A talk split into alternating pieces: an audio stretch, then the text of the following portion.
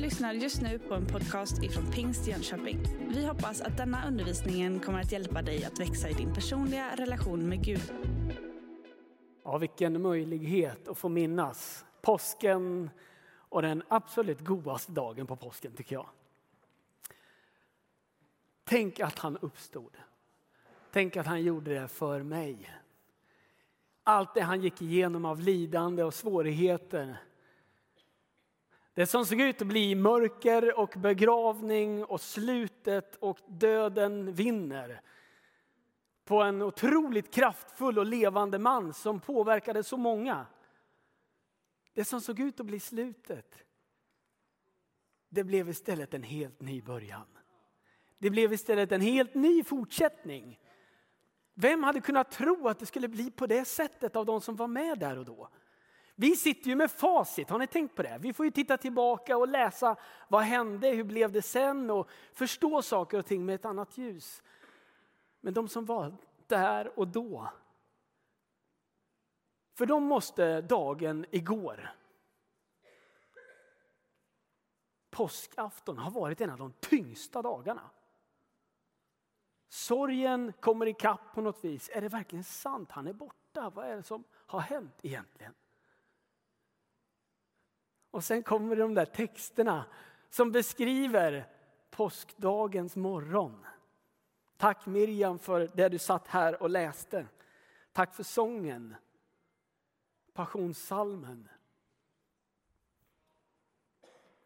Ibland så tänker jag så här, när jag tittar tillbaka och läser om Maria som kommer till graven och är så nyfiken när hon ser att stenen är bortrullad.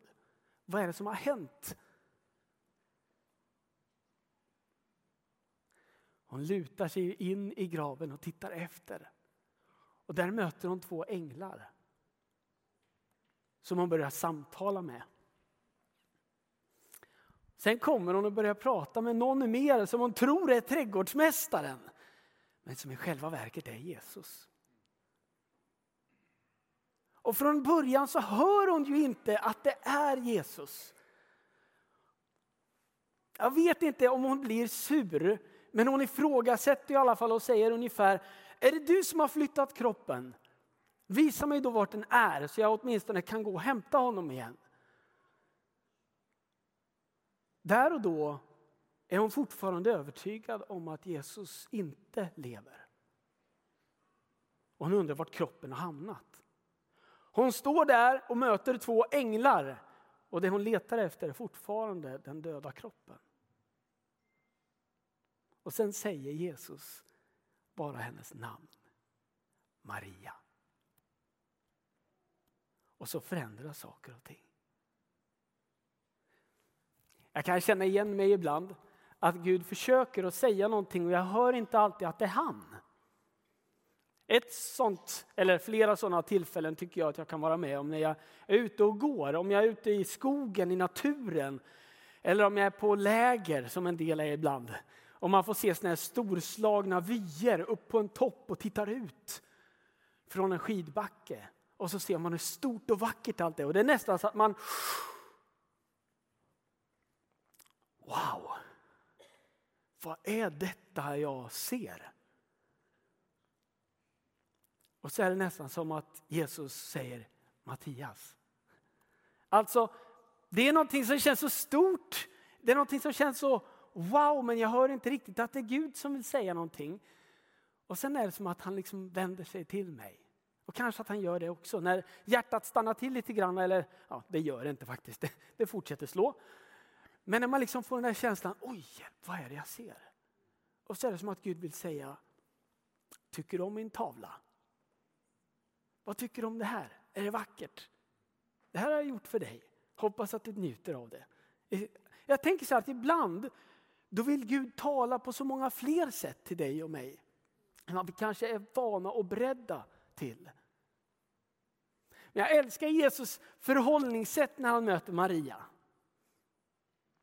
Jag tror vi behöver, vi läser en liten bit här ifrån Johannes kapitel 20 och vers 11 och framåt några verser. Det står så här. Maria stod utanför graven och grät. Medan hon grät lutade hon sig in i graven. Hon fick då se två änglar i vita kläder sitta där Jesus kropp hade legat. Den ene vid huvudets plats, den andra vid fötternas. Och de sa till henne, kvinna, varför gråter du? Hon svarade, de har tagit bort min herre och jag vet inte var de har lagt honom. När hon hade sagt det vände hon sig om och fick se Jesus stå där men hon förstod inte att det var han. Jesus sa till henne, kvinna varför gråter du? Han upprepar samma fråga som änglarna. Vem söker du?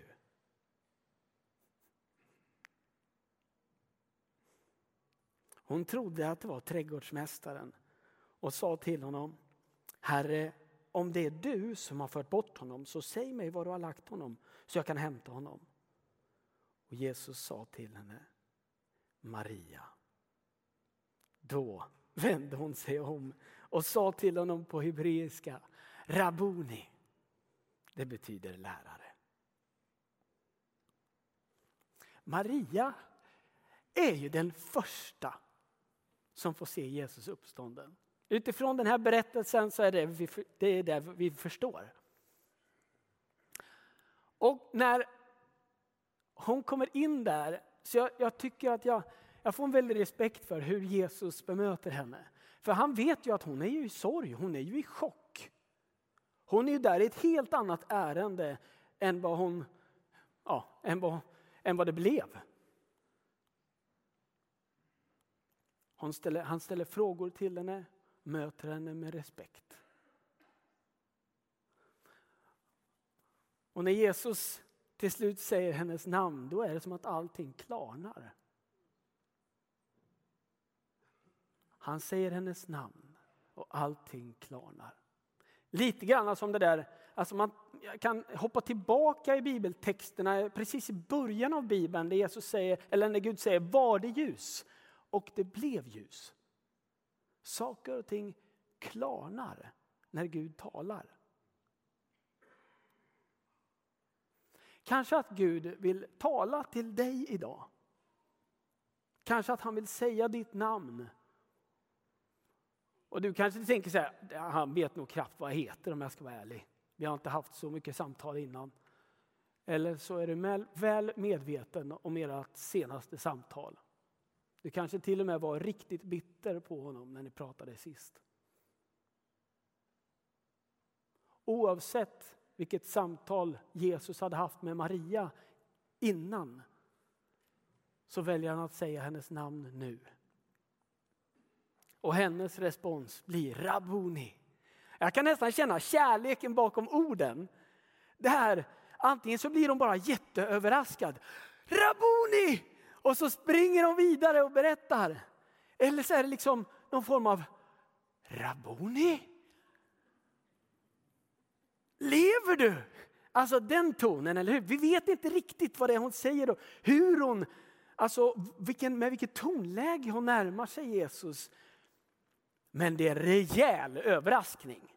Det kan vi vara säkra på. Men vilket sätt Jesus närmar sig Maria på och visar sig.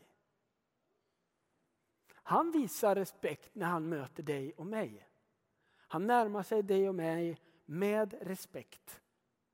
Han kliver ett steg närmare.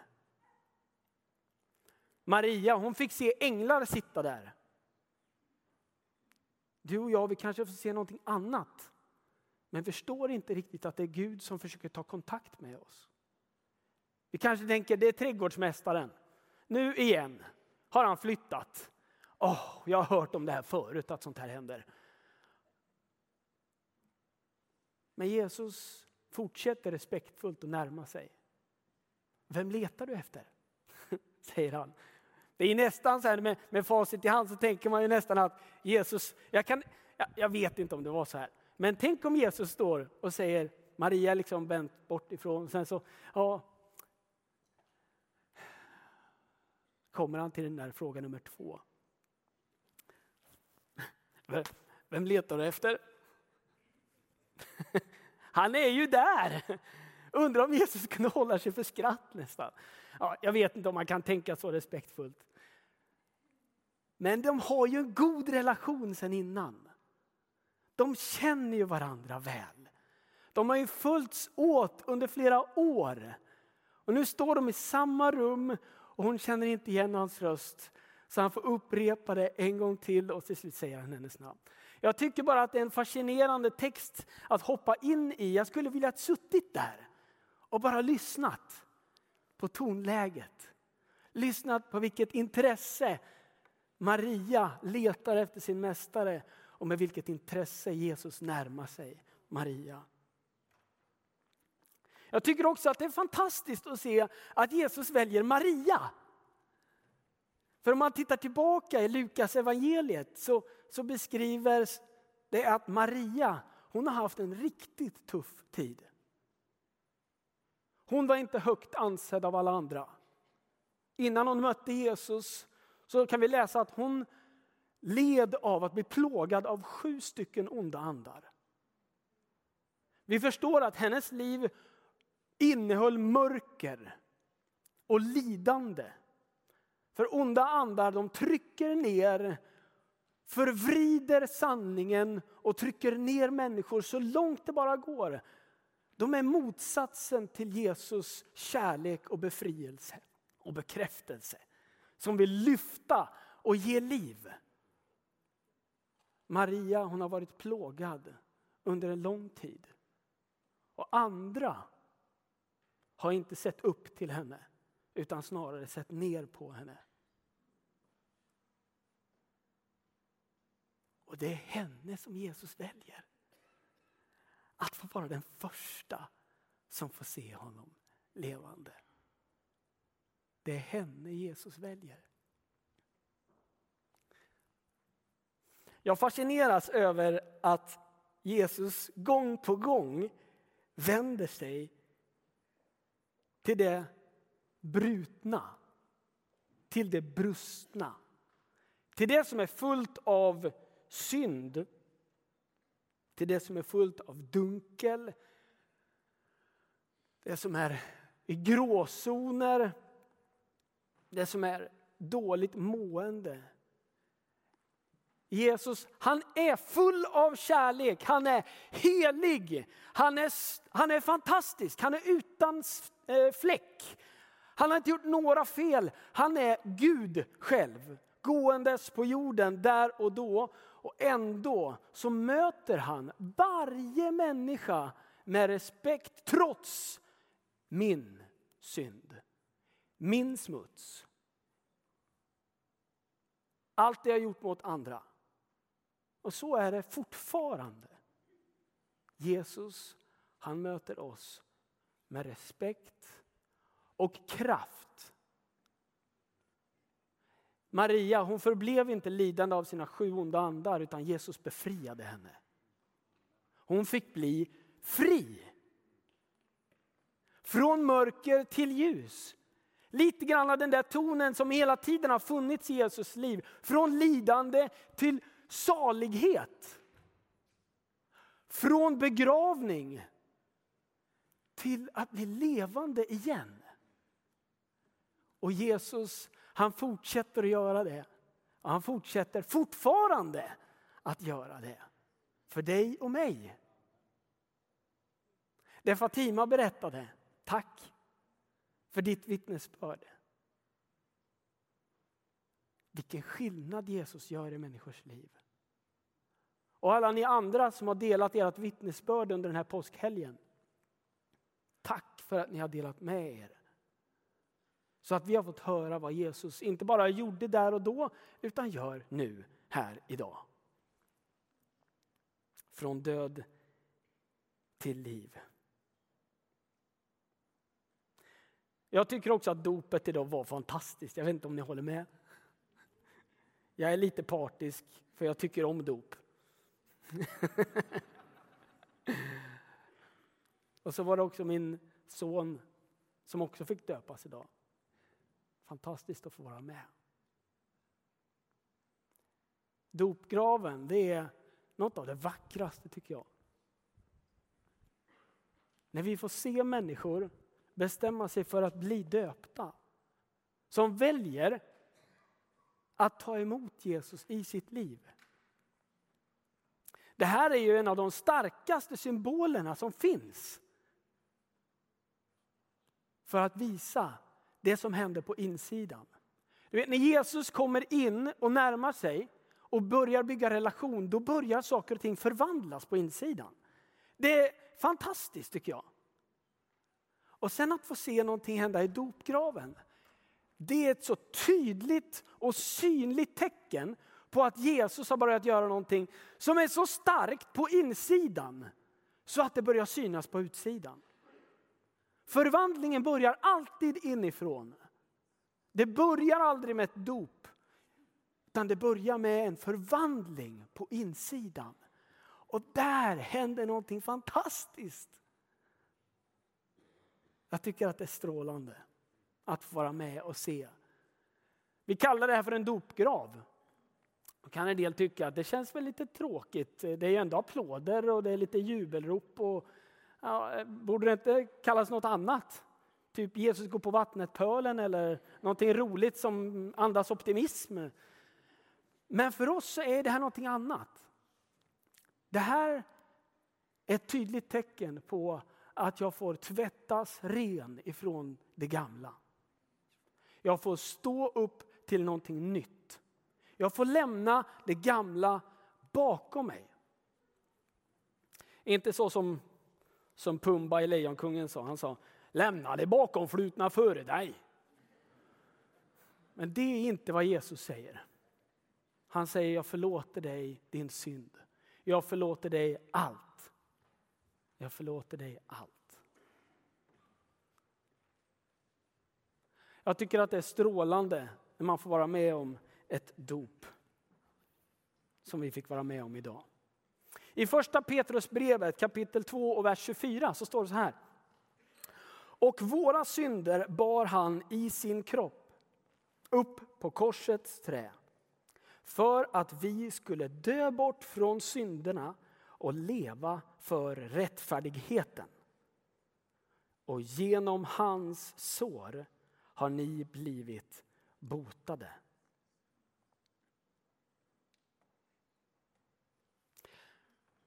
Det där genom att han har gjort någonting i mig. Man blir i dopet döpt in i Kristus. Så brukar vi tala om det. Jag blir en del i Kristi kropp som är församlingen och kyrkan. Det som händer i den där, jag tycker att den här bilden är ganska talande. För ni vet, Jesus han dör på korset. Och han uppstår till liv igen. Jesus dör på korset och han uppstår igen. I dopet så får jag doppas ner under vattnet och jag får stå upp igen. Men det som sker det är att det här sammanlänkas. Mitt dop och vad Jesus gjorde på korset. Jag blir ett, som den här lappen, får bli ett ark i boken. Jag blir del av hans berättelse. Av Guds stora berättelse. Och när han dör på korset och sen uppstår igen så påverkar det mig så att mitt dop inte bara är i vatten utan jag får del i vad Kristus Jesus gjorde på korset och att han uppstod från graven. Jag blir del i hans berättelse. Begraven och uppstånden för att leva för rättfärdigheten. Att göra det som är rätt och riktigt. Att inte fortsätta vara slav under syndens makt eller av onda andar eller andra tragiska händelser i mitt liv som kan bakbinda mig och hålla mig tillbaka ifrån det som är livets fulla potential. Jesus han vill befria dig och mig. Han vill ge dig och mig frihet Att med öppna armar älska andra människor och visa världen hans kärlek. Utan att vara bakbunden av våra misstag, det som ligger bakom mig eller mina tvivel. Jesus, han möter till och med mannen som uttrycker sig så här i Bibeln. Han säger så här, jag tror, hjälp min otro. Jag tror att du finns här idag som kan stämma in helhjärtat i den bönen. Jag tror, men hjälp min otro. Du kanske har ett förflutet med Jesus eller en alldeles nyligen påbörjad resa. Du kanske tror att man behöver vara fullfjädrad, klar i sin tro, övertygad. Men Jesus han möter dig med respekt idag. Och när du säger jag tror, hjälp min otro. Så säger han välkommen till dig.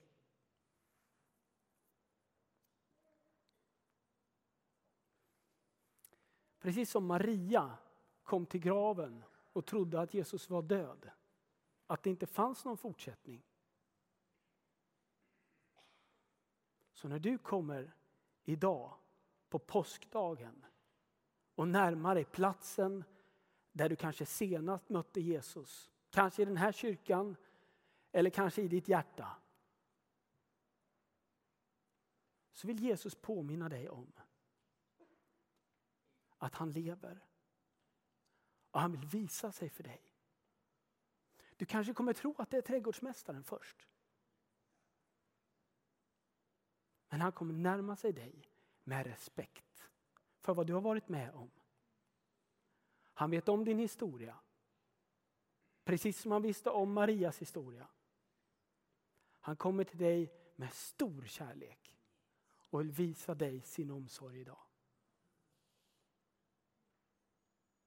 Om han säger ditt namn till dig. Det är inte alltid som vi hör det såklart.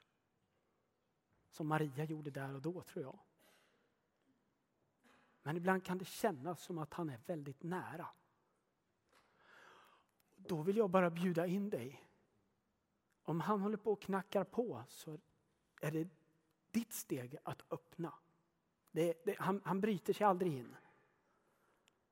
Du kanske hör att han är nära, men han kommer aldrig bryta sig in, det kan jag lova. Din möjlighet idag, det är att öppna upp och börja samtalet med Jesus. Han närmar sig dig med respekt för din historia. Allt det du har varit med om. Maria hon hade troligtvis varit med om andra människor som hade försökt befria henne ifrån onda andar. Det, var, det är inte omöjligt. Vi kan inte läsa om det, men det är inte omöjligt. Och det funkar inte. Men när hon möter Jesus, då möter hon inte en människas försök. Vi kan alla ha mött människor som inte riktigt är på banan. De gör det säkert i ett gott försök och försöker hjälpa oss.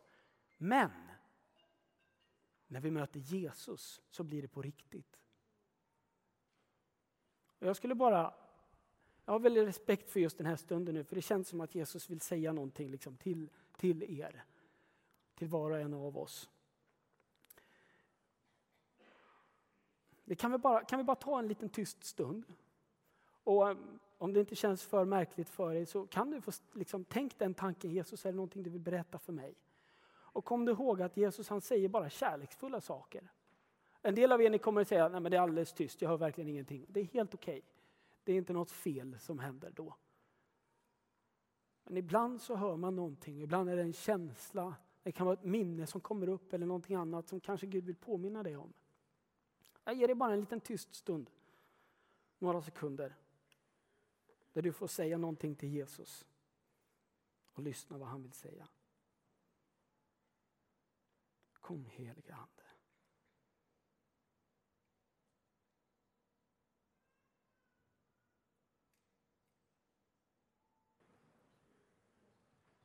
Jag vill läsa ifrån psalm kapitel 40, Saltaren 40 och vers 2 4.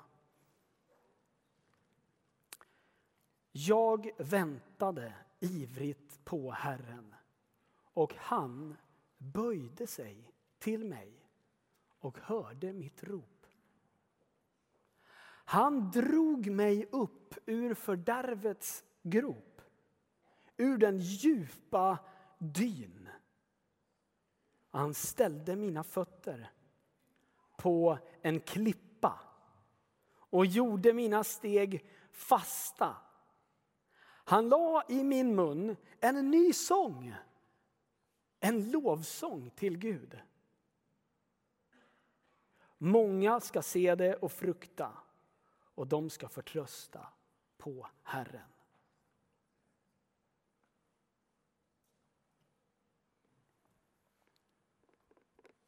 Kanske att det här kan få vara din bön idag. Att närma dig Gud. Att ta ett steg in mot honom.